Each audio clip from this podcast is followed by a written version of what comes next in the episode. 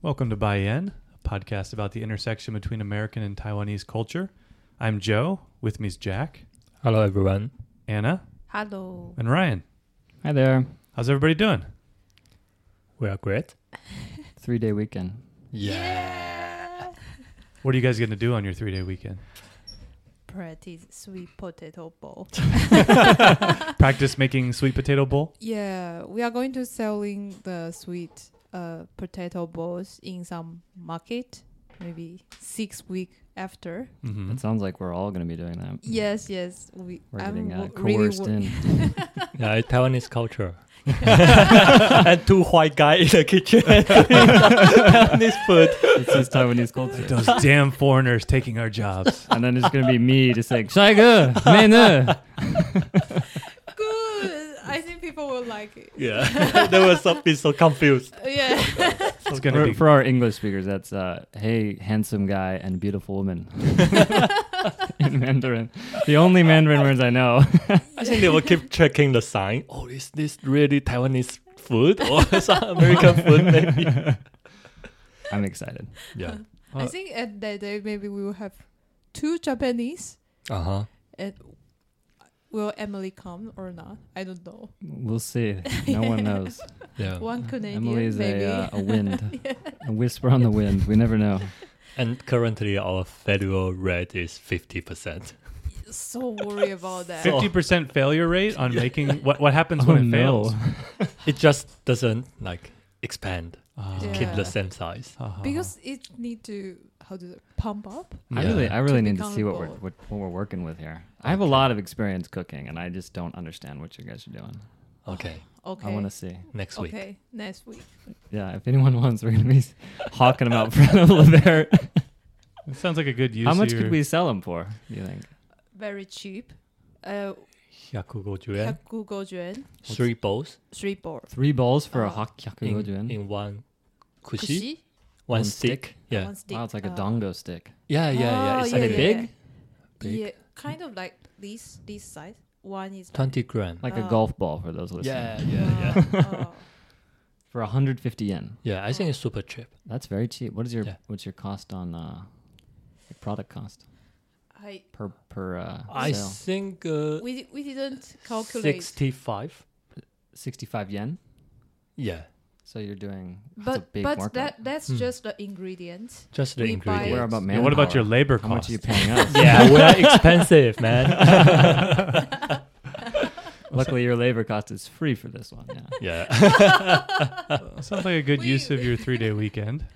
yeah, yeah, yeah. We are nervous. And we also preparing the Pikmin suit for you guys. Oh my god, so excited! It's going to finish, guys. we can excited. have a Pikmin suit Very for exciting. excited. Halloween. I didn't even know what Pikmin were until you guys introduced me to this. And now I'm going to be one for Halloween. Oh god, I heard Yukako is gonna help this weekend, right? Yeah, She's gonna yeah, help yeah. make it. This weekend. That's wonderful. so much excitement in your lives right now. Yeah, October will be super busy. Yeah. so, Jack, I understand uh, this week you came to a new understanding of Bidenomics. Yep. Uh, where did you, did you get some additional information or what? what Uh, yeah? I check some like YouTube video and also do some like read some article on the website. Yeah, and I just realized that uh, actually Bidenomics is not so unique in the history. Oh, really? Yeah, and uh, it's basically two concepts that the uh, two tools United States have to stimulate the economy. One is the Fed, Fed rate. We're talking about the the interest rate, and that we call it monetary policy. Yeah, and the other way is the fiscal policy is all about the uh, tax rate and uh, the infrastructure government want to build up so that in that case government will like polish uh, the bond and loan the mo- money from the market and then do some like big infrastructure investment so in that case uh, government also pumping the the, the money into the market also will make the economy more hot. Yeah so uh, actually uh, they say the before like maybe 70 years ago united states uh, basically doesn't want to interfere market so much. So when the big uh, big recession happen, uh, the government actually they, they, they, they don't want to do anything. They think the market can fix by themselves. So, but eventually it proved that uh, big recession keep like 10 years, I remember. And 10 years, uh, the, the, um, the uh, losing job rate is super high. And uh, uh, also the economy didn't like fix itself. Yeah, so after uh, John Kennedy, and it start to cutting the tax rates from the uh, uh, company, and uh, also they found that uh, we have two tools actually can booming the economy growth rate. So after the Pandora box being open, so so now they have these two tools, and Bidenomics actually is not special. It just like have restrictive uh, policy on uh, mon- monetary, and but have the expand expensive the policy on the physic- physical way. So now they are cutting the student loan, and also they are uh, doing the big investment on the green uh, energy and something. And this is not special actually in the history. Like many times, this kind of conflict policy will will shows up, but the uh, the limitation of the physical policy is the political, because everyone doesn't like borrowing money, and uh, if the uh, government uh, deflect deflect uh, number goes too high, that uh, it's very dangerous because they will lose the election. The the Mm. the, the no, ci- citizen do- doesn't want to see the government borrowing so many so many money. So eventually, one politician will come out and say, "Oh, you are uh, letting the debt to the future, and uh, you are doing irresponsibility uh, actions like that." So uh, somebody will come out and say, "We need to cut our uh, fiscal policy." Yeah, and a lot of times that breaks down along party lines. Typically, the Republicans are the ones Yeah. who want lower government spending.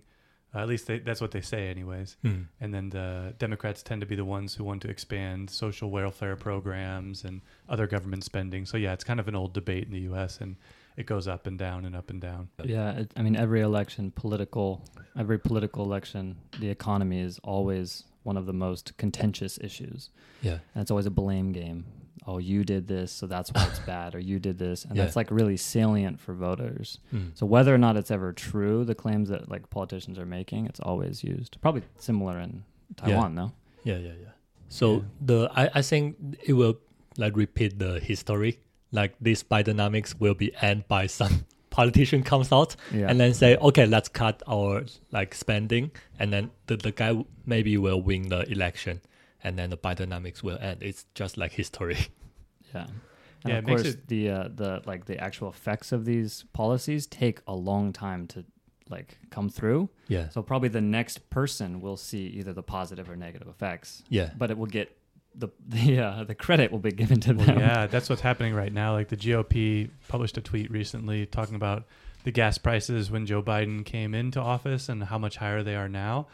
But it was the GOP who voted against a bill that was proposed by the Democrats to prevent um, price gouging in gasoline, basically limiting the amount of profits that the gas retailers and Sorry, what's GOP? the GOP is the Republican Party. Yeah, Oh, yeah, the Republican Party. So they're blaming Biden for the gas prices when it's their party who voted against a bill he supported that was designed to limit gas prices. Well, and so, So- it's, it's like that's a the gas prices are global. It's a global thing, but there's never that conversation. It's like, oh, it's only our gas prices are big, so it's our politicians' fault. you know? So Oh, it's like it's always a very short-sighted, very Yeah. contentious thing. yeah, It's always a blame game in Uh-huh. order to gain power Uh-huh. on one side or the other. That's one of the weaknesses of democracy is that it's hard to have a long-term vision for your country Hmm. when every 4 years you can have a change of party, change of philosophy. You can't have these long-term projects that everyone agrees upon because you know people disagree about so much so it, it's it's difficult yeah. Especially in a bipolar democracy. That's the worst is when you don't have like a medium or Mm. middle ground party. the third party. Yeah, we only have Uh. two extreme extreme parties on both sides of the political spectrum and there's nothing in the middle that people can like come and unite around. So there's no like singular idea. It's always just revolving uh, undoing of what other people did before. Mm. No step forward. It's Yes. Yeah, one president passes a bunch of new legislation, and then the next president comes in and repeals all of it and passes his legislation. like Obamacare, Yeah. uh, put forward and then torn torn apart. And now it's getting put back together. It's like oh my god. so it's hard to move forward when everyone's constantly undoing the work that everyone else has done. and We can't agree on on a direction. Yeah, and the latest uh, CPI number uh, released in this Thursday uh, is CPI. Ah, yeah, sorry, CPI. What number. and what is CPI? Uh, I don't know.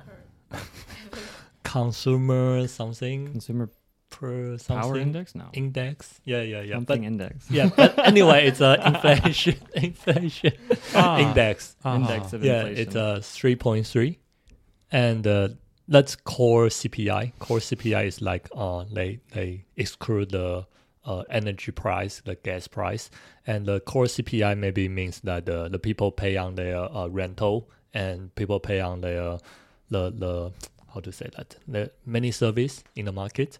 So consumer price index CPI. Yeah.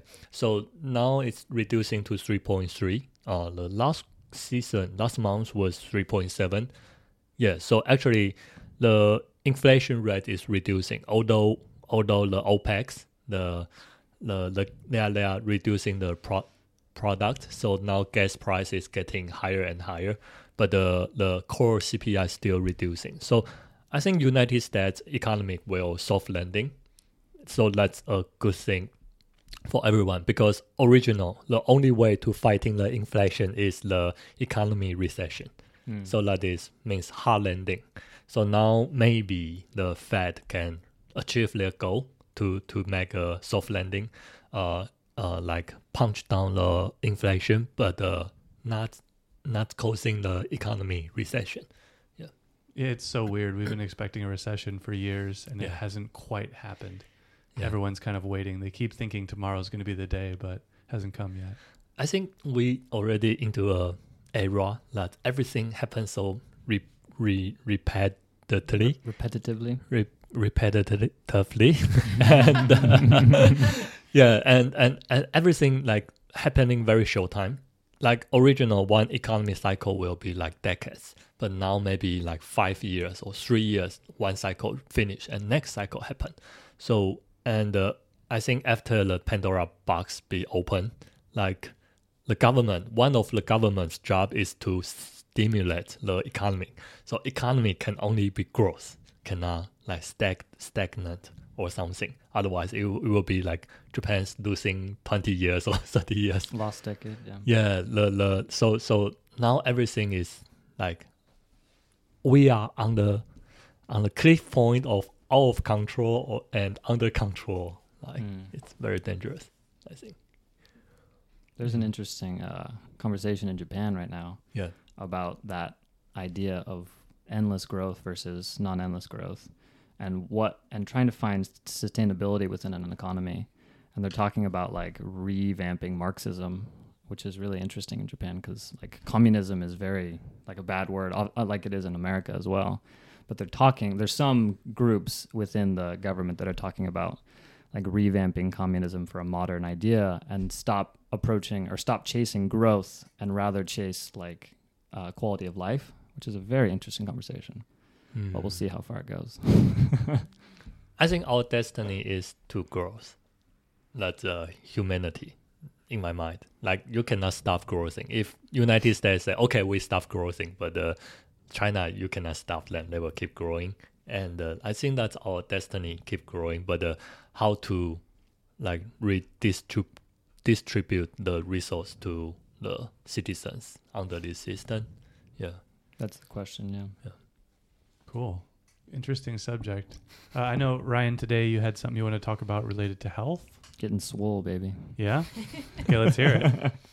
The last time we talked about uh, it was just Jack and Anna. Um, Joe, do you remember? I don't think you remember. How important is exercise? I think I told you a number. Um, imagine you have the top 15% in strength Mhm. and you have the bottom 15%. Double?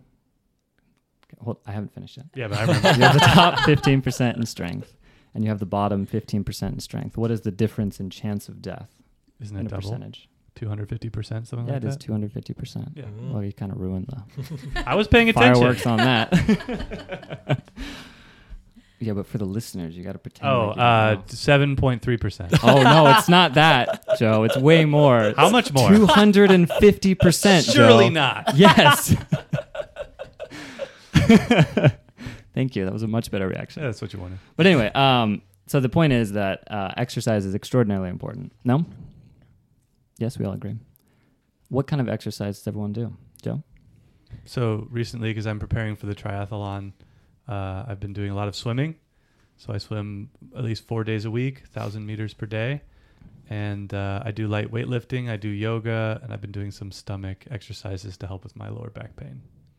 Do you do core, it core e- exercises every day? Yeah, every day I do the core and the yoga stuff. Swim about four days a week, and then rock climb once a week. Cool. What about Jack? How many Uh, days a week? How much? I think two days a week. And uh, in the weekdays, I try to riding bicycle to a company. But oh. original plan was like five days per week, but now only one day per week. it's too difficult to wake up early Ah. and uh, walk into the office with a very sweaty Mm. situation is not good. Mm, mm, mm. Yeah, and the weekend we do the rock climbing together. Yeah. Yeah. And then you go on long bicycle rides on the weekend as well, right? Like 40 kilometers, 30 kilometers. Yeah, if I have time, because uh, that will cost, oh, that will cost, that will cost like four hours. Yeah. Yeah. Cool. What about Anna? These two weeks, I'm because I practice sweet potato bowl too much, so I cannot do the Pilates. Yeah, but usually, Recently, yeah. usually you do Pilates, every yeah, day, right? Yeah, yeah, yeah. You do every day. Uh, uh, uh. How it- long every day? Just thirty to thirty minutes to one hour. 30 minutes to an hour. Cool. Mm. So I have a question for you guys. Um, there is a thing called your marginal decade. Your marginal decade is going to be the last 10 years of your life. Everyone has a marginal decade. Some of us might already be in our marginal decade, meaning we might die from cancer, so this might be our last 10 years. How old do you want to be? Have you ever thought about it? How old do you want to live to? Yeah, how old do you want to live to? One, 150 years. 150. you want to live so full- Okay. That's for one that study long? say that. Okay, Uh, 150. We yeah. got 150. We have potential. Please remember, please Okay. remember. Anna, how old do you want to be? I think just until I'm not healthy. I No, I, you got to get an age. okay. It's not part of the game. We have to have an age. Eighty. 80. Okay. So yeah, we'll we'll put a perspective. The global average is 72. The Japanese average is 85. The American average is 82, and it depends on sex uh, for that. So 80 is kind American of in the, average is 82. 82. Yeah. People on average live to be 82 years old. Depends on man, women are, yeah, male or wow, female. it's way higher than I thought it would be. I thought United States is lower.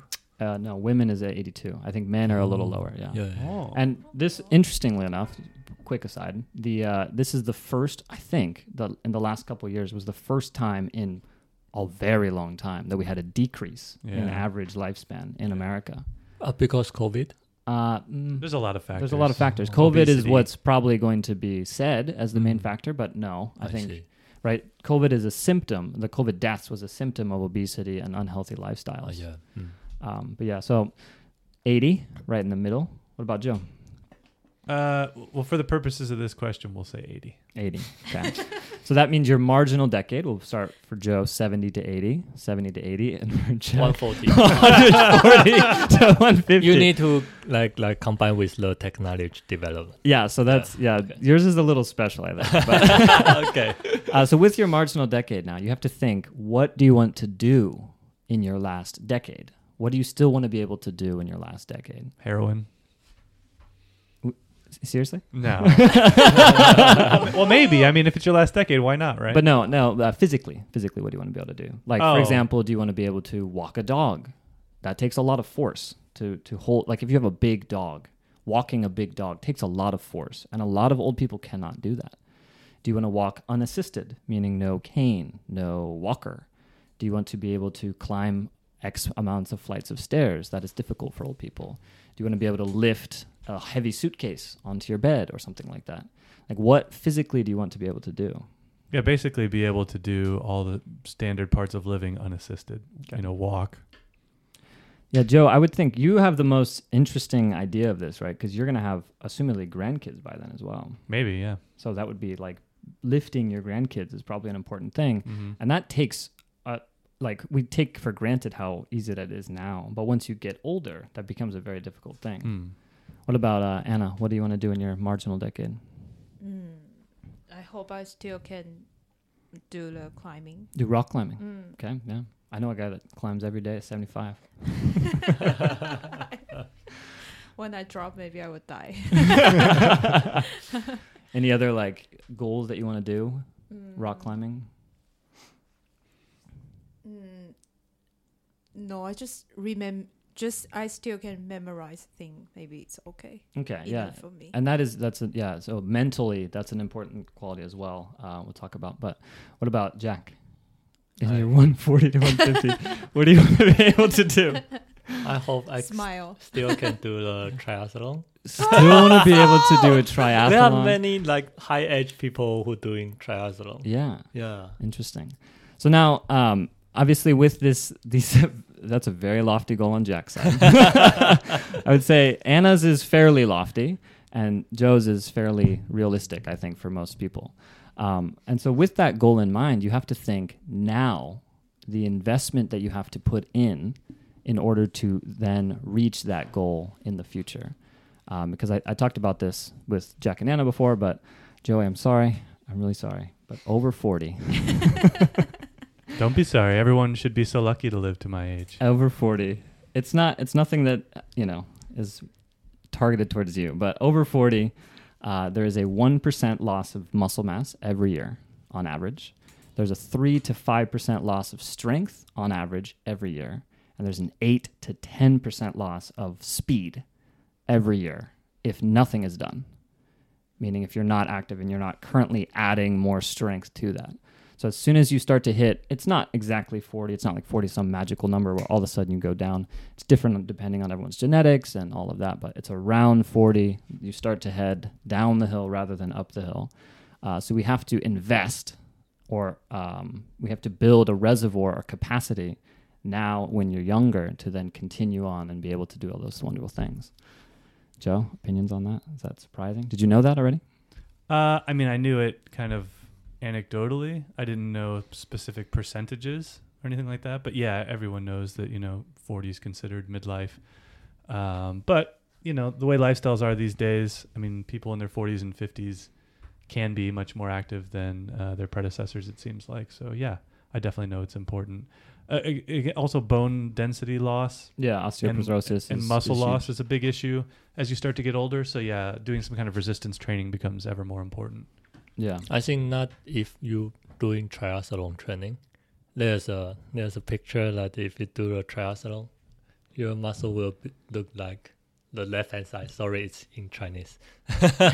and if you do don't do any training, your your muscle will like have a lot of fat. Inside. Wow. Yeah.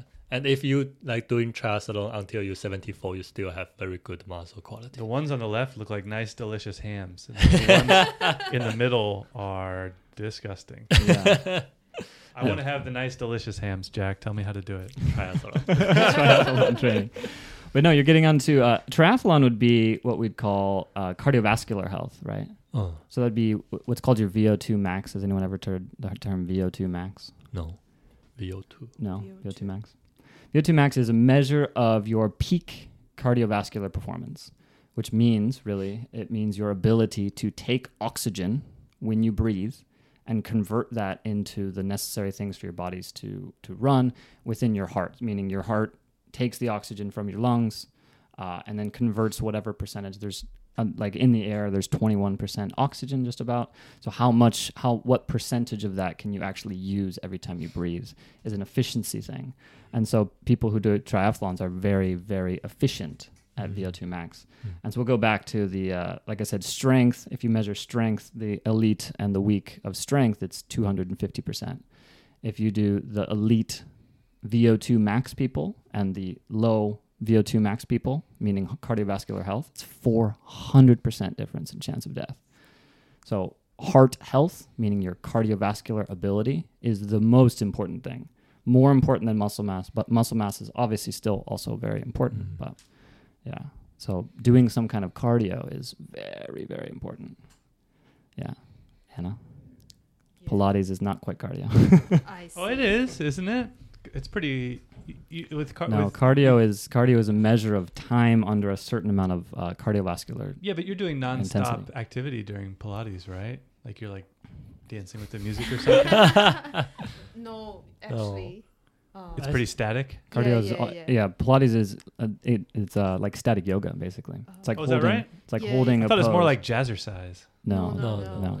Oh, okay. It's I think it's more focused on how you activate your muscle. Yeah, it's about Uh, muscle recruitment. core, uh, It's about muscle recruitment, and it's Mm. about it's basically doing static yoga poses, and it focuses a lot on core, from what I understand.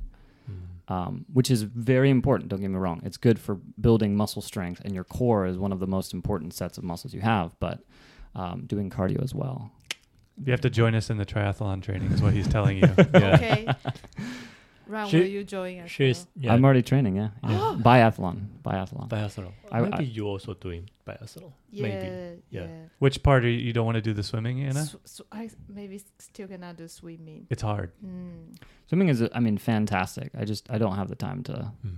I also am training for a rock climbing competition. The cool thing is though is how quickly I've been swimming for three weeks now, and my my times are increasing exponentially. Like I went from doing a thousand meters in an hour after one week to yesterday I did a thousand meters in thirty five minutes. So that's just three weeks of training. non-stop. Uh, yeah, Wow, nice. yeah, but it's um, yeah, it, it ramps up really quickly. So Okay. you you can turn around pretty quick. But Okay. every every time you learn things very quickly. it's just uh, it's called myelinization. It's a process that as you practice a, a um, any sort of action over and over and over again, you're strengthening the neural connection on that. Mhm. And so you anyone who practices something, it's like practicing guitar as well. You're just strengthening that neural connection, and it's just a process of time put in. The more time you put in, the more the better you're going to get at that thing, as long as you're doing it right. yeah. But yeah, it does take a lot of time. It's a time investment to be sure. But I would think with ex- exercise, thinking about exercise every single time, the the way that motivates me is thinking of it as an investment towards that marginal decade. Every single time I get I work out. Oh, sorry, no. Every single time I don't want to work out, I think, oh no, I have to. It's an investment of time into the future. I think that is the that's been the thing that motivates me the most is like finding that. But I think for anybody, finding a reason or a, like a, a reason why we talked about two, a couple weeks ago like fear is also a big motivator so maybe a reason you know why not to look at someone who's maybe fat and unhealthy in your family and try to not be like that. Sorry fat and unhealthy family members. That's maybe a little rude but um but you know what i mean? Like trying to find a uh, an example of what not to do an example of what to do both of those together are really motivating to keep you uh, moving forward with that. um, what would you say? What, what's like a number you guys think is like a good number of exercise a week? Three times per week. Uh, hours per week. Sorry. Uh, before we have the three something. Three something. 呃，三十分钟是不是 Uh huh. ？Before Taiwan's 呃 Three three three. three three three, we Mm. have this uh Slogan. slogan three, three, three. three times per week and every time thirty minutes. What's the last three? I forget. I don't know. Uh, So it'd be an hour and a half. Right, three times to three, 30 minutes. Yeah. I forget. I Any, forget. Anyways, Uh, like three times and each time is 30 minutes. Okay, so about an hour and a half a week. Yeah. Joe, what about you? What do you think is like a good number to shoot for to gain to start to gain benefits from exercise? Well, I mean, wherever you're starting at, moving forward and just doing more than you've done previously is good to kind of ramp up to it. But what should be like an end game goal for something that's sustainable?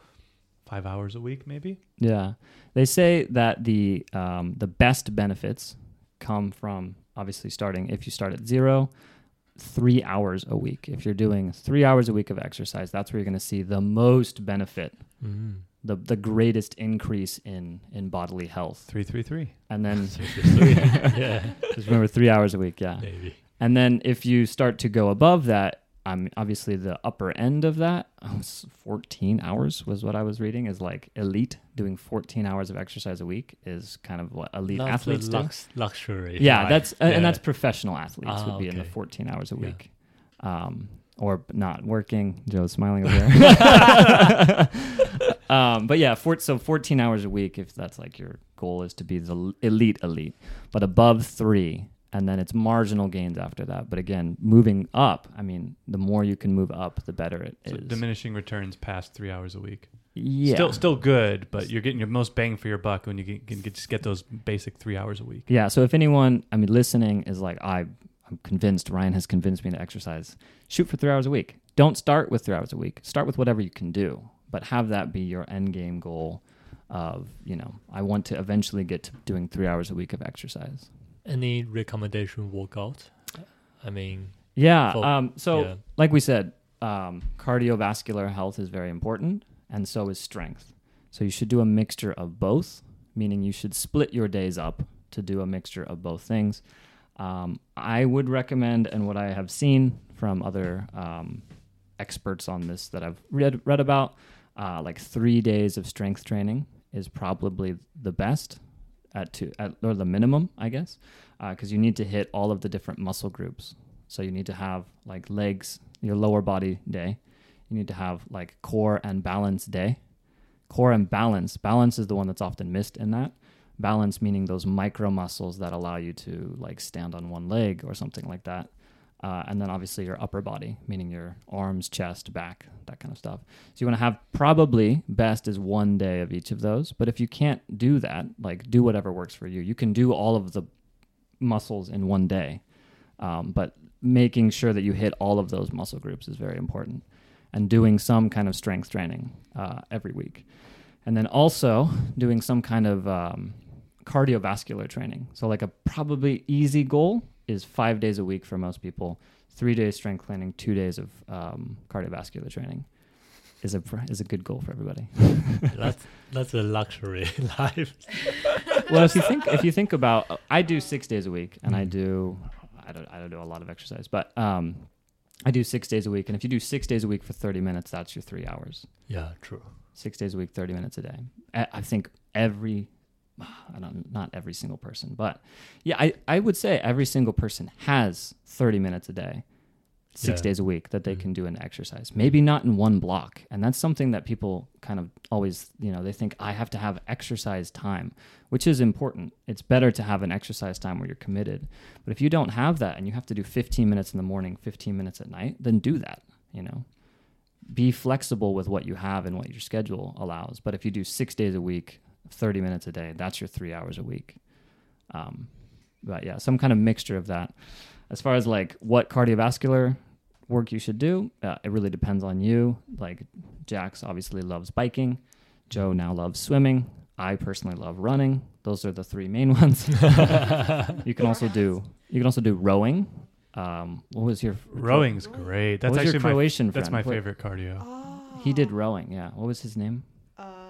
Uh, Luca. Yeah, Luca did rowing, and Oh. rowing is a is a great cardiovascular es- exercise as well. Yeah, it uses a lot of the different muscles in the body. Some gyms have those rowing machines. You know, I I love those things. Yeah, rowing is great for uh, anyone who likes rock climbing. It's good for working your back. Mm. it's a very good uh, back centric cardiovascular exercise. But yeah. Um, as far as like when you're there, there's an interesting thing when you are doing cardio. It's called your zone two. Has anyone ever heard zone two? Yeah, I've heard of it. Okay. Have you guys heard of zone two? Heard from you. Just now? Yeah. Okay, so zone two is a measurement of your um, basically your energy usage within your body. So your your body uses two main kinds of energy. Anna, what are they?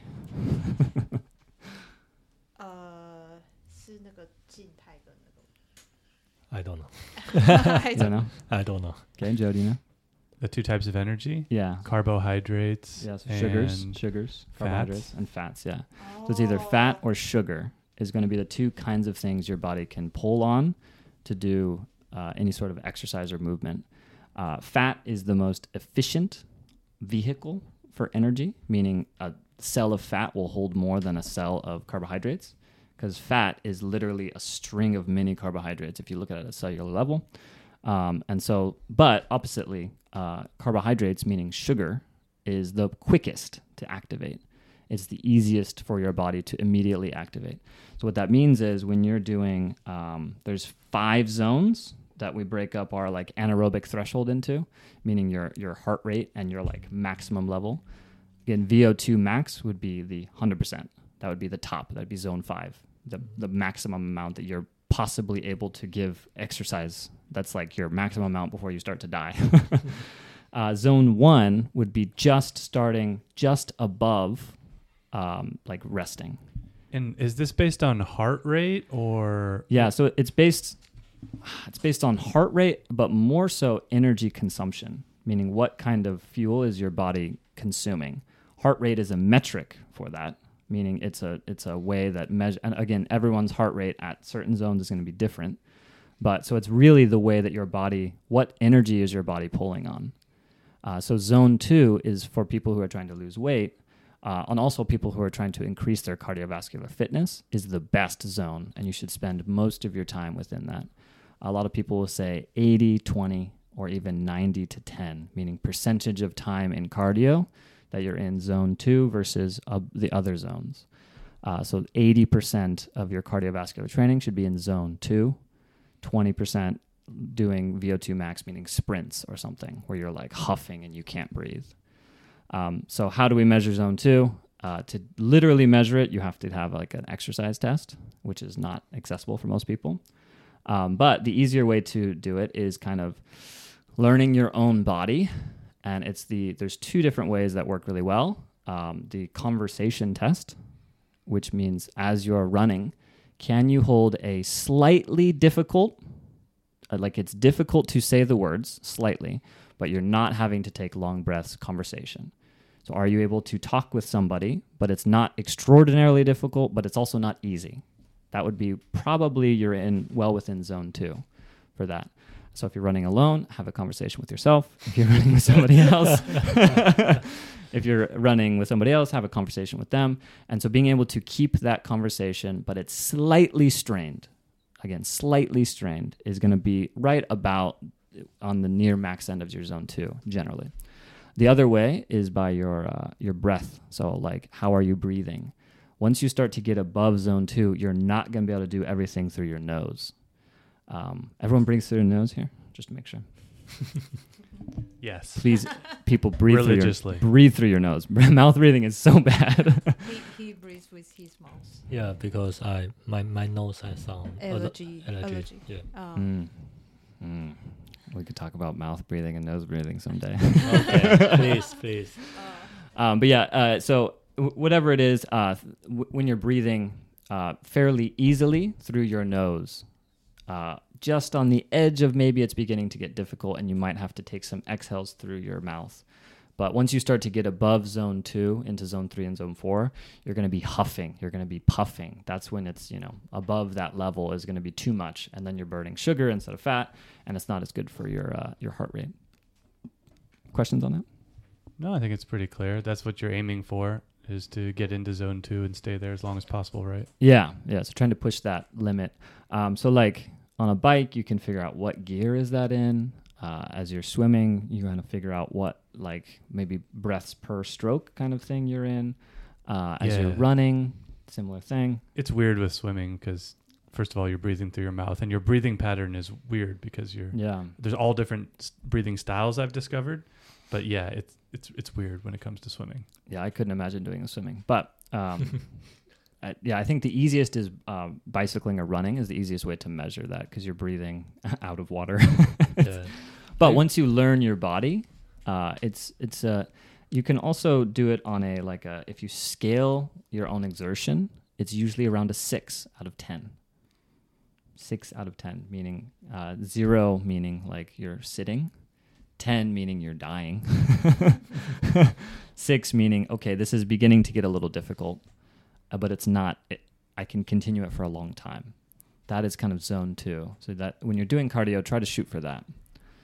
I usually measure like the heart rate Yeah. when I'm cycling. Yeah, yeah, yeah, yeah. Usually, I uh, my my standard is 130. yeah. 130 is uh, average when I like cycling with uh, maybe 25 kilometer per hour. Really? Yeah, yeah. And I'm hitting, I always hitting 140. Sometimes like in the uphill, it, it will rise more higher, like 147, 150, Yeah. even higher. But uh, uh, my goal is 140 for like average. Yeah, so that's really useful if you have a watch and you can measure your heart rate and you can learn where that kind of that exertion level is and you know your heart rate at that level, then you can kind of get and access that as much as possible. Mhm. So it's super useful. On a bike also you can measure watts. Do you have a watt measurement? No, I think that's very professional. Yeah. That- you that- can you can hook on a watt measure. They're very cheap to hook on. Very on. cheap. Very Really? cheap. Yeah. I think it's need to have some sensor on your like pedal. Yeah, You, Yeah. you have some sensor on the on the uh, the the gear shaft. On the gear shaft. Yeah, Yeah, so yeah, yeah. I don't know how expensive they are, but yeah, if you the Yeah, professionals all know. Yeah, yeah, yeah. But if you're on like a on a bike, on a stationary bike, Uh. they have watt measurements in them. Yes. So that is the best way to literally measure exactly, right? Oh. You can measure exactly what the wattage is, and then you can access that every single time. So biking is the most precise way to. Is there a to that. number like what watts equal to zone two? No, because it's different for every person, uh, Oh. and it's dependent on your fitness level now. Oh. So for some people, I should say this, for some people who are just starting out, probably your zone two is fast walking is okay to be zone Oh. two, right? It's an exertion level dependent on you, not dependent on everyone else, not compared to everyone else. I see. Um, so walking, fast walking for someone who is, you know, just starting to exercise is going to access that zone two. Um, whereas someone who's very fit is going to have to run at, you know, at X pace that's maybe much faster than, uh, you know, someone who's not as fit. So it's different depending on every single person. Joe, can your the the swimming pool you go can they wear a watch? Maybe I've, I haven't looked into it at all. Last time I went to the swimming pool near my house, they forbid me to wear a watch. They have a lot of rules. I'll say that. I'm so happy. But but recently I go there and notice somebody still wearing a watch. So maybe they change the rule. Yeah, you can just pretend not to understand the rules. no, they will come and stop you. And you say, huh? I'm sorry? I don't Yeah, speak sorry. Japanese. I, I think they're very sensitive about. Like they have a lot of signs about no cell phones. They're very sensitive about people taking pictures because people are in their bathing suits, I guess. Yeah. But uh, it's mostly old people at my gym, so I don't know who's trying to take pictures of them. Maybe it's just the time of day I go, but yeah. Okay. All right, last quick thing before we uh, jump on from this. Uh, the other thing for people when you're starting out with exercise, please get two things right first. What are they? What are the two important things you have to do in your life before you start exercising? Jack, what do you think? Yeah, stretch. Okay, stretch. Yeah. Jack, what do you think? Stretch. Two things. Do things. I say one thing. You ask other people. Jack said stretch. Anna said. I said. I know Anna said. said. I, it's okay. I'll help I out. Anna said first. Can consult a doctor. Uh, no, none of those. What? what? So don't stretch or consult a doctor. those are not as important. No, nutrition and sleep. I would say nutrition and sleep are the most important things Okay, for okay, starting okay. out exercise. um, Stretching is a very, very interesting thing when it comes to exercise. There's a lot of literature that says it's really good, a lot of literature that says it's really bad. Stretching, I do stretching all the time. I love stretching. I think it's think of it separate than exercise. It doesn't necessarily. I I don't know without like there. It's a very convoluted subject of whether it actually reduces your chance of injury. It's very interesting, um, but it because you have to think about when you're stretching, what are you doing to the muscle? You're expanding the muscle or you're lengthening the muscle. So you're lengthening the literal fibers within the muscle. Uh, and it can lead to a longer, kind of weaker chain of muscles that can lead to more uh, damage if you're doing like heavy weight training. So, like they say, if you're doing weight training, you actually don't want to stretch. But if you're doing, yeah, it's, stretching is very that's interesting. the first time I I ever heard heard. Stretching is the very negative interesting. Side of the Yeah. stretch. Stretching is very interesting. I've heard that. It's it's a hi- highly debated subject. Yeah. I There's a lot of people who don't stretch at all, and a lot of people who swear by stretching. I would say for you, I mean, if you like stretching and it feels good, do it, but keep in mind that you don't want to do it too much and then do intense exercise. You probably want to do stretching after your exercise is better as a cool down, generally, is what I would assume for people. Um, but that's a personal thing. I don't want to give any. I'm not a doctor. Just the whole thing today. I'm not a doctor. That's why, that's why I added consult a doctor in Consult there, a doctor, just for liability purposes. yeah, for There- liability, consult the doctor. There's but- one sentence in Chinese that uh, if you stretch your muscle one inch longer, you can live one more year. Hmm. So why? Why so funny? sounds like something people said a thousand years ago. yeah, but uh, the, the stretching for us is, for me, it's always a good thing. I first Yeah. time I heard the negative side of it. Yeah, and no, Yeah. it like stretching after a long day at work, sitting at your desk, amazing thing to do because the opposite is happening as you're sitting all day. Your muscles are contracting and getting tight. You Mm. should absolutely stretch after sitting all day at an office job. A 100%. That's yes, the question's about stretching before you do a specific exercise. athletic exercise. Yeah. I see. Whether or not it's helpful for that exercise, not whether it's good in general. They say I see. generally, from what I've read, I, again, I mean, it's very highly debated, but light cardio stretching is okay. If you're doing weight training, be very careful about how much you stretch um, because you can maybe increase the chance of injury if you're doing heavy weight training. Um, but again, but no, I would say um, nutrition and sleep are going to be the most important things that you have to get right before you're exercising or you're just fighting yourself. Because if you're not getting enough protein and you're not getting enough sleep, your muscles are not going to repair well enough, and you're kind of hurting yourself rather than um, gaining uh, anything from it. Like when I was in my 20s, I, I was like, all right, I'm going to start exercising. And so I started exercising really hard from zero. Uh, well, not from zero. I'd exercised a lot in uh, in high school, but I had taken a time off during college. So after college, I was like, all right, I'm going to start exercising again. Did it really intensely and got super, super sick a week in because I wasn't sleeping right and I wasn't eating right. so you really have to make sure you're eating enough protein specifically, but I mean, more generally, calories. You should know how many calories a day you need about, um, and sleep at least seven and a half to eight, more like eight and a half hours is best. I like nine. Nine is also great. That's a luxury. Six is generally not enough. They say that seven to seven and a half is probably the best range for most people. I see. Okay. How, how many hours of sleep do you guys get a night? My goal is seven, but usually hits six thirty. And is that enough? Do you feel good? No, no, no. Yeah. But the I think my problem is that uh, I always stay stay night very late, Mm. so it feel very bad when you go to sleep because the next day what's waiting So you? soon. yeah, it's the office work. Ah. Yeah. Do you guys feel tired about live this kind of longer life? Like we need to consider so many things, and you know, technology help us to enhance all the visibility of what we eat and what we do. Like we need to measure the the heartbeat, the everything, Yeah. and then yeah. It, it can be overwhelming just to think Uh. about, and it's not like something you just do once and now you've done it. It's, it has to be an entire lifestyle. So I think the key to Mm. the whole thing is finding something you enjoy that you just like Ah. doing for its own reason, and then that will give you the. Because if you're just if you hate working out and you're forcing yourself to do it, it's not going to last. You have to find something you genuinely enjoy doing. But O- I think or you have to find a uh, reason that's so scary that you're forcing yourself. but the point is that I want to live the healthy life. Like Yeah. when I was like older. Mm. But so I need must to do some investment now. But I feel very tired to do all of these things.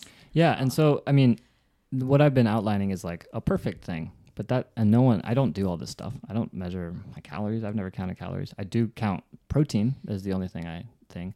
So you have to kind of figure out what's important for you and try a lot of stuff, and try it slowly, and don't don't jump you know straight into like.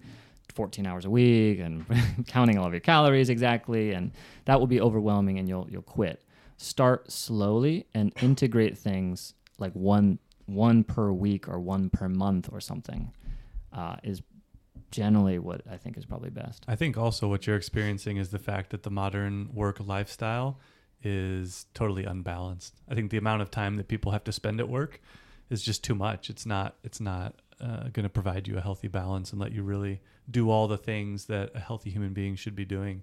It's like the reason Jack stays up so late is because he's been at work all day and he wants to relax and enjoy himself. And he's not looking forward to going back there and doing it again the next day. It's it's tough, man. Th- th- It's it's a tough lifestyle. So you just have to do the best you can. Hmm, okay. But you know, always have some like best, more best you can do. Sure, it's ideal. no, Uh, knowing yeah, and it knowing can be stressful. It can be really Ah. stressful to look at that. So I recommend not looking at that stuff if you're not ready to integrate it into your life. Because that can actually that literally can make you less motivated when you see something that you want to do but you're unable to do it that can have a negative impact on your mental motivation to do something so focus on the things you can do uh, and what you can integrate easily and do those only is the best thing that Yeah, you can start off just by being like, hey, maybe one of the days that I work out, I'll do 30 minutes of cardio this week. You know, just start Yeah. small start small yeah and hopefully find something yeah, you love that's to the do. point. You need to care so much, like exercise. You also also have different category, and like we cannot just do rock climbing. We need to do rock climbing. Is not the zone two. it's zone one something. uh, rock climbing Uh, can be zone two but it's a different kind yeah It's- Uh, I think it's a totally different lifestyle with Asian people or with like me because when I grow up, actually my education is more about actually you just need to care one thing is enough. For me, in the student period, it's just study and the grad, and for adults, it's money and uh, like like uh, business and achievement. But uh, I think the the modern or Westerner or the wealthy country style is it's like you need to care so many angle of your life. You focus on uh, your health, your feeling, and uh, the quality of your life. Yeah, and that's that's something we are learning. We Yeah, yeah, we I- need to change our mindset uh, to that uh, there's not only a number but also the quality of your life. And in, inside the quality of your life there's uh, like workout family friendship something. Yeah. Yeah. I, and I mean, I would say the most important thing yeah. in life is your quality of life, not your money that you make, not your status. Um, nothing else matters as much as your health. Because if you're not healthy, if you're not ha- mentally healthy and physically healthy, you can't enjoy anything else. I would Mm. say, as, as the way I think about it, always. Um, is why like I'm okay to not make as much money as I could. I could pursue a better job and make more money, but what would I have to sacrifice for that? I always weigh that when I'm thinking about things. Um, with money, of course, money is very, very important. You need to have enough, but you need to figure out what number is enough and what really do you need. Uh, you know, what is like the minimum baseline, and just get that, and then devote everything else to making yourself, you know, happy, healthy, investing time into like generative things, like hobbies, music, that kind of stuff, will lead to more fulfillment. For me personally, at least, but I think more for humans generally. Thank you for the beautiful speech. uh, for, for me, for me, uh, everything is number. So, so the money I also focus on. So I focus on the financial and the economic. And for the workout, I think I also focus on number. so when I do bicycling, I will say, okay, I, I can measure it by heart rate. and something. This is an engineer's approach to life. yeah. Yeah, Jacko hyper, like- hyper analytic. Do you know yesterday I sleep fifteen percent? Uh, Uh, deep sleep. Yeah, I think some factor infect me. Yeah. what's the difference between a fifteen sleep and sixteen sleep? Sixteen percent. I think that's a big part to unlocking, making those uh, those experiences fun for you. I also like to have the numbers and the data that helps motivate me, Yeah. so I can oh I want to push up to a new number today. You know, um, yeah, finding out what resonates for you with working out is uh, is important to make it fun, to make it interesting, to keep yourself motivated. Yeah, absolutely. Finding that thing that motivates you. If Yeah. getting that number higher, like Mhm. now you know zone two. yeah. Can you increase that? Oh, that's a new game for Jack. Jack's gonna be Anna's gonna hate this. Okay, one forty five. Give me a matrix, I will measure it. How about Joe? How the wo- workout? What does it mean to you? What does it mean to me? Yeah, So when I was young, I, I never paid much attention to it. I was like, oh, you know, my body's just here to carry my brain around. Oh. Um, it's kind of the way I looked at it. But as I got older, I realized that um, your mental health is connected to your physical health, Mhm. and that regular exercise improves every aspect of your life. It just makes you feel better. Um, it, make, it helps you think more clearly. Yeah, I, I think it's absolutely vital. And there's all these different aspects of life you have to balance, right?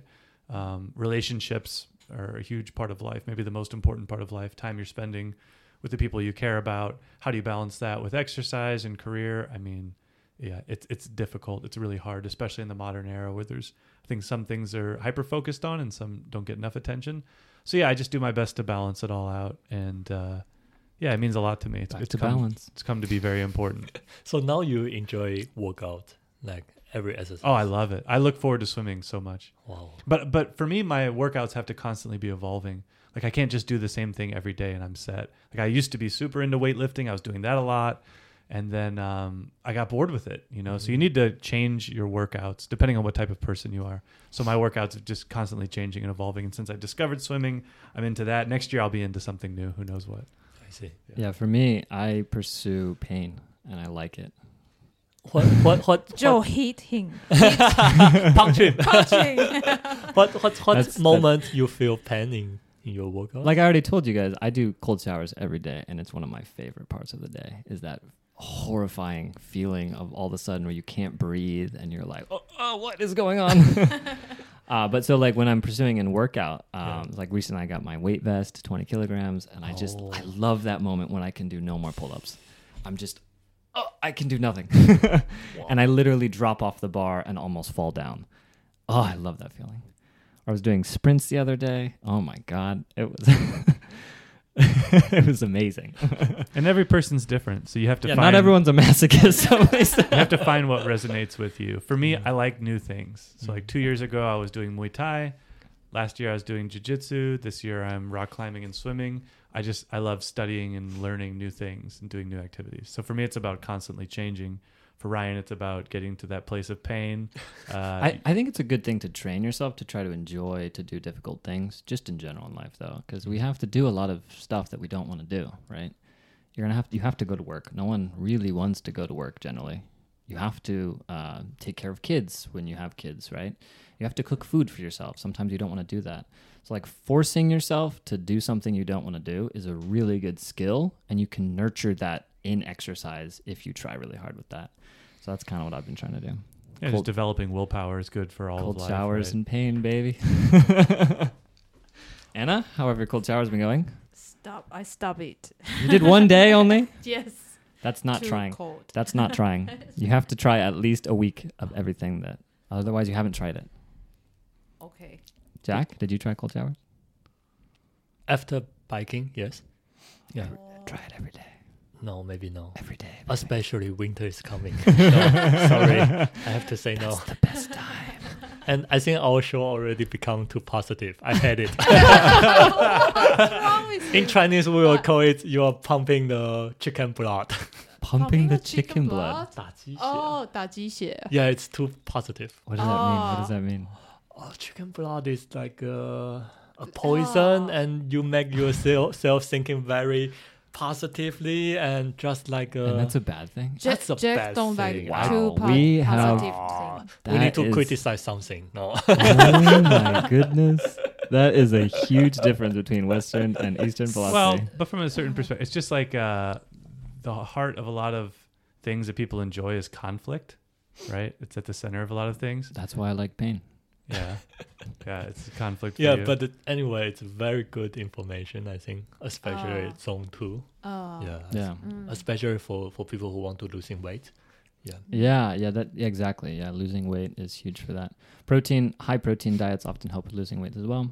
Yeah, they say 1.2 to 1.6 grams per kilogram No. is a good number to shoot for if you're exercising. If you're really weightlifting, you can go up to 2.2. But so do we have time for history today, or should we save it for next week?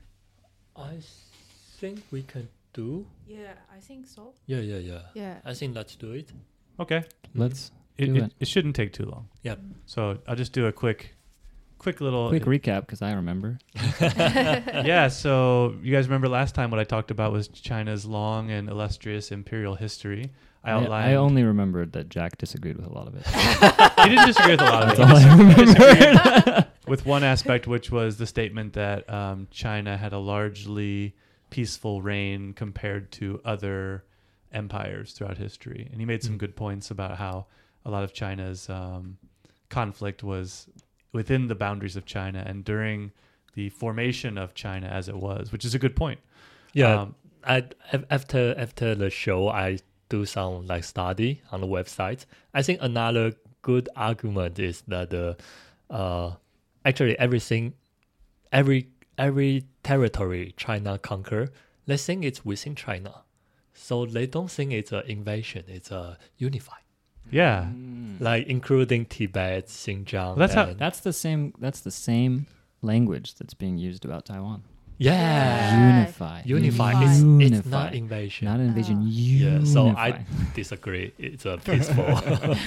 Yeah, I Yeah. mean, basically every empire does that. They in, Mhm. you know, the ones that conquer other lands, they integrate them into their empire, and then they, it becomes part of the empire from that Yeah. point forwards.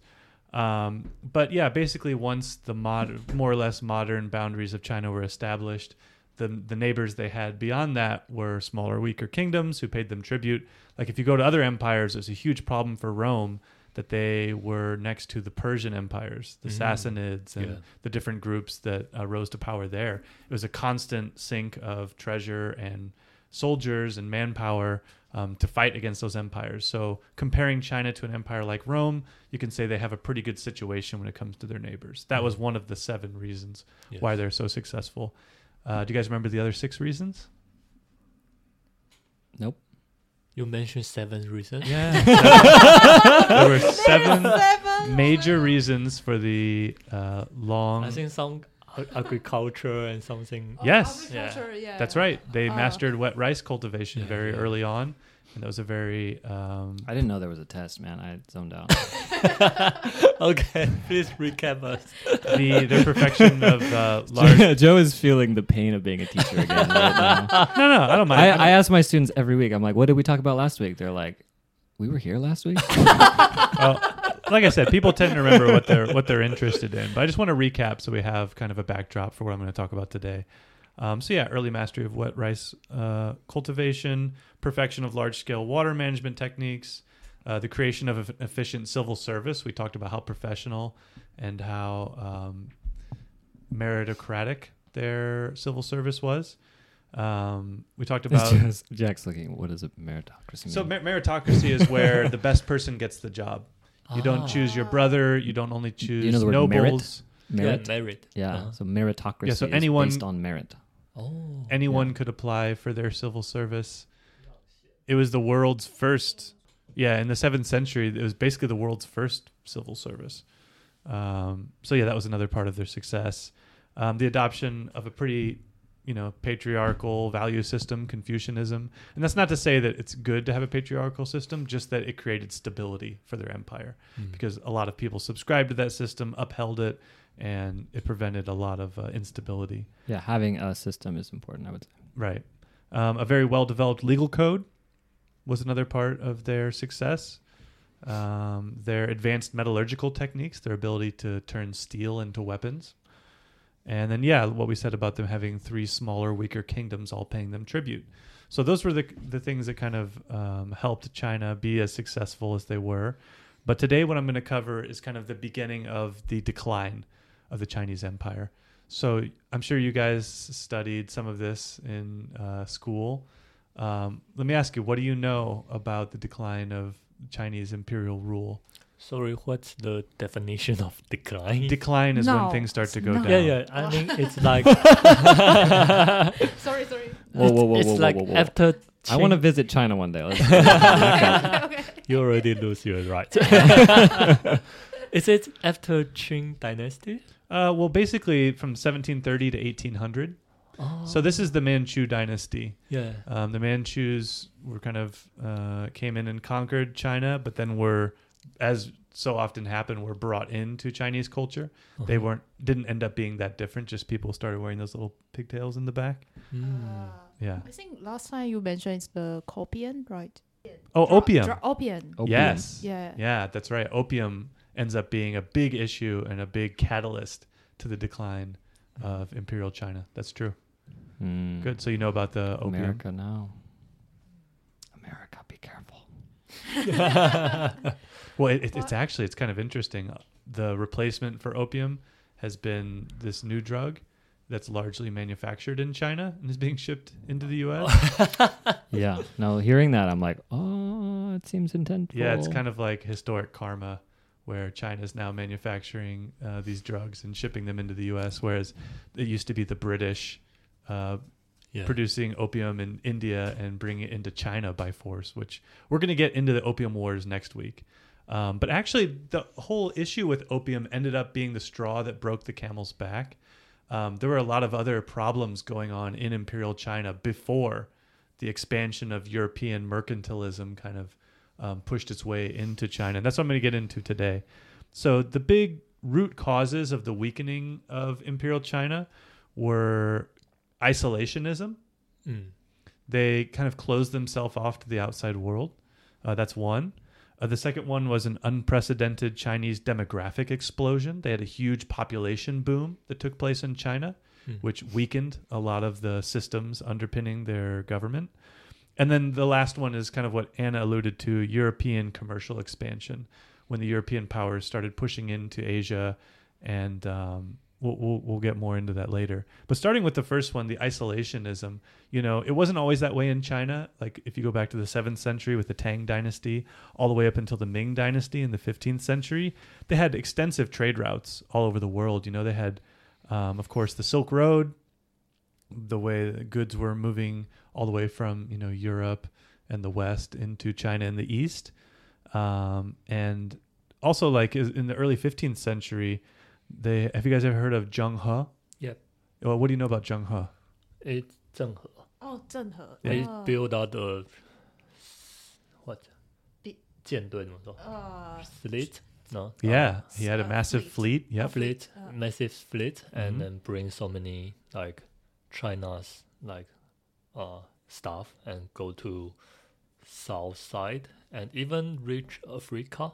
Yeah, the Horn yeah. of Africa. That's right. Yeah, yeah, yeah. Uh, it's a big, how to say that, event. Yeah, he was kind of an ambassador of Chinese culture uh, into the you know further west, Mm. and um, you know he ended up being opposed by a group of courtiers in the Chinese court who were jealous of all the fame and attention he was getting and all the power he had. So they ended up burning all of his charts, his navigational charts he'd created, and um, Really? yeah, and and uh, forcing his boats to stay in harbor. He ended up dying on one of his last trips to the west. But after that, for 400 years, Chinese rulers kind of stopped Mm. focusing on sending ships out west and just kind of folded inwards and focused on China. You know, from their perspective, they were the center of the world. They'd already conquered every part of the world that mattered. Everything else was just details. So, I mean, during this period, when you look at what's going on in Europe, I mean, we have, you know, the um, unprecedented period of advancement in the European world. You know, things were moving quickly, and China was completely closed to that. The Renaissance happened. China wasn't, you know, didn't take any part in that. The Enlightenment happened, and meanwhile, China's still just doing China. So while the rest of the outside world was making these huge advancements, China was just going with what works. They'd been so successful with their agrarian um, style, you know, just cultivating rice and um, living in peace basically for most of that period. So yeah, they they stopped focusing on the outside world, and the outside world kind of passed them by. Um, and you know, in addition to no longer focusing on the sea routes, when the Mongolian Empire collapsed, um, the Silk Road was lost to China. So yeah, their their roads to the outside world were closed, and they just kind of stopped focusing on the outside world. Um, the other thing that happened is around 1710, the stable population of China that up until that point had basically gone from about 50 to 100 million people um, doubled in 75 years. They went from 116 uh, to 242 million over the course of 75 years. And then the following century, that number doubled again. So the problem with that huge population boom is the land could only produce so much rice. And the size of the average farmer's land shrunk and shrunk because there was no more land to discover. It wasn't like they had all these other places they could send their new population. So things were getting crowded, and more and more people were living off the same style of agriculture that they'd always had. You know, because China also wasn't motivated to innovate, they were still using the same techniques to grow rice they'd been using a thousand years ago. So higher and higher population on the same amount of land, using the same technology, no innovation, um, created a, a lot of problems in society. They call it the poverty trap. Yeah, Yeah, because uh, because you do the ag- agriculture uh, industry, so you need more manpower. So every family just rising, like born more children, and then more children need more rice, and more rice need more people. So it's a it's a negative circle. So the the, 哎 in the southeast uh, part of China become very poor at that period, so they need to escape. But uh, China they kind of close the border, so the people go abroad is illegal, and usually it's a one one way because if you go out, it's uh there's no way back, and so that's why more and more Chinese people come to Taiwan because uh, for for them, Taiwan is a unknown land, and some people live there. The Aboriginal people live there, but they can easily trade with them and then kind of like lie to them and then like get their treasury and get the land there like freely. So that's that's how our ancestors come to Taiwan. Like 400 years ago, they escaped from China because getting poor there and not enough not enough- rice. And after they come come to Taiwan, is a middle of nowhere because there's no government there. So they trade with pirates, Japanese pirates, and Aboriginal people, and kind of smuggle smuggle some stuff come to Taiwan and go back to China. Yeah. Yeah, this is common throughout history. You'll see that internal overpopulation a lot of times ends up in adventurism. People leave their home. Yeah. This is how, you know, um, modern America by European ancestors was founded. So people looking for opportunities end up going abroad to find them because there's none at home. Yeah. And so it sounds like China was experiencing something similar. Yes. Yes. Um, the other problem with not producing enough rice for their population was that that was the source of the tax revenue for imperial China was the grain surplus. You have to have extra rice to go around to in order to be able to use that to pay your taxes, and that was their source of wealth. Hmm. But with there not being enough rice production, um, basically the imperial system was becoming bankrupt. And that goes right into cause number three of the decline, which is European commercial expansion. So late in the 1700s, they have fiscal erosion because there's not a rice surplus. And to offset that, they start doing more and more trade with these rising European powers. You know, they start exporting silk, tea, spices, porcelain, and a lot of silver starts flowing into the treasury from Europe. So they have a really good trade balance in China at this time. And of course, the Europeans are not happy about this, that all their silver is flowing into China and all these goods are flowing out, for which there's a high demand in the West. And they say, I have an idea. Let's introduce opium. Because in, in England at the time, opium was illegal in England. Oh. No one was allowed to grow it or smoke it there, but they're perfectly fine with shipping it off to um, China. And um, so British merchants introduce opium to offset the trade imbalance, Hmm. and it works phenomenally well for them. Uh, I mean, if you look at the basically um, period of time that, let's see, what year is that? I got to hear my notes. Oh yeah, so 15 tons of opium were imported into China in 1729, 75 tons in 1767, 340 tons by 1810, 750 tons by the 1820s, and by 1839, 3,000 tons of opium a year are being imported into China. Completely reverses the trade balance and creates again it takes that same fiscal issue that the imperial dynasty had and just sends it into a tailspin. Now all the China all the silver's flowing out of China to Europe and that creates a problem for the farmers because the farmers sell their crops for coppers but they pay their taxes in silver. And um, because silver uh, value was going up because of the scarcity in China from the trade imbalance, basically the farmers were being impoverished. I mean, uh, in 1740, it was 800 coppers to about one ounce of silver. And then by 1820, 2,500 coppers to one ounce of silver. So you imagine you're selling your crops for coppers, but you're paying your taxes in silver. I mean, the farmers were just being further impoverished. So they started having tax rebellions. Yeah. Um, the White Lotus Rebellion is what it's known as, where citizens were rising up because they couldn't afford these taxes and they were basically being starved to death by their own government.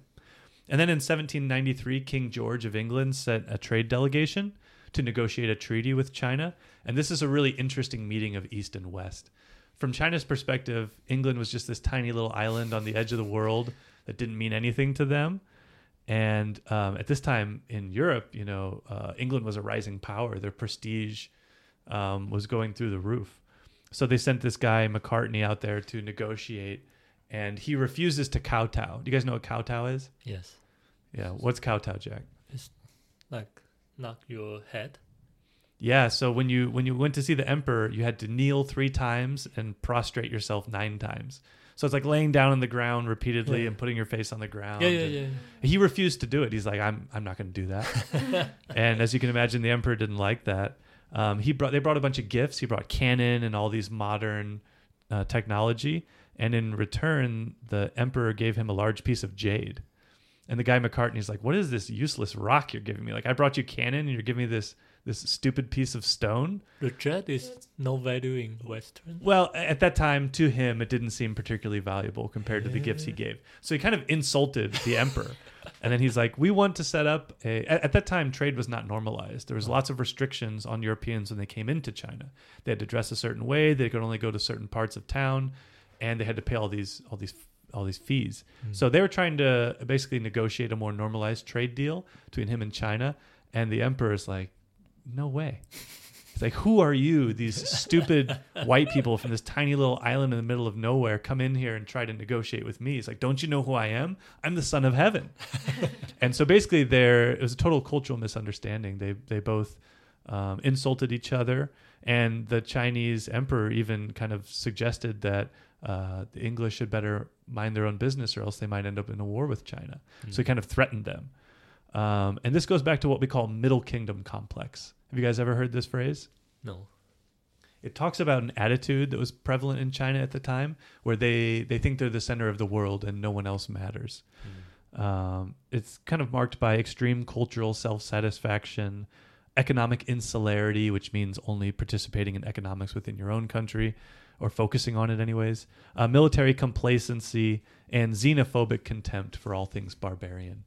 This is something that happens in history a lot. Is when you have a big empire, everyone on the outside of it, those are barbarians, you know, um, and everyone on the inside, well, those are those are human beings. But they almost saw people from the outside as not being the same creature as them. Rome did this; they called outsiders barbarians, and the terms foreign and barbarian was basically interchangeable in China at this time.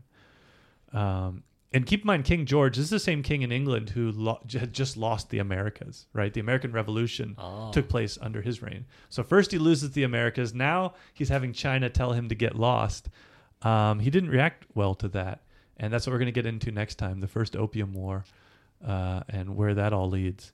So yeah, it's it's a fascinating part of Chinese history, and you see that there's all these other problems underpinning the the weakness in the imperial system before the Europeans even really got there. And part of why the Europeans were able to be so successful in subverting the power of imperial China is that it was already weakening because it was an old system that was not rising to meet modern challenges because they'd been so successful for so long. Mm. So it's like, why should we change? You know, we've been the center of the world for thousands of years.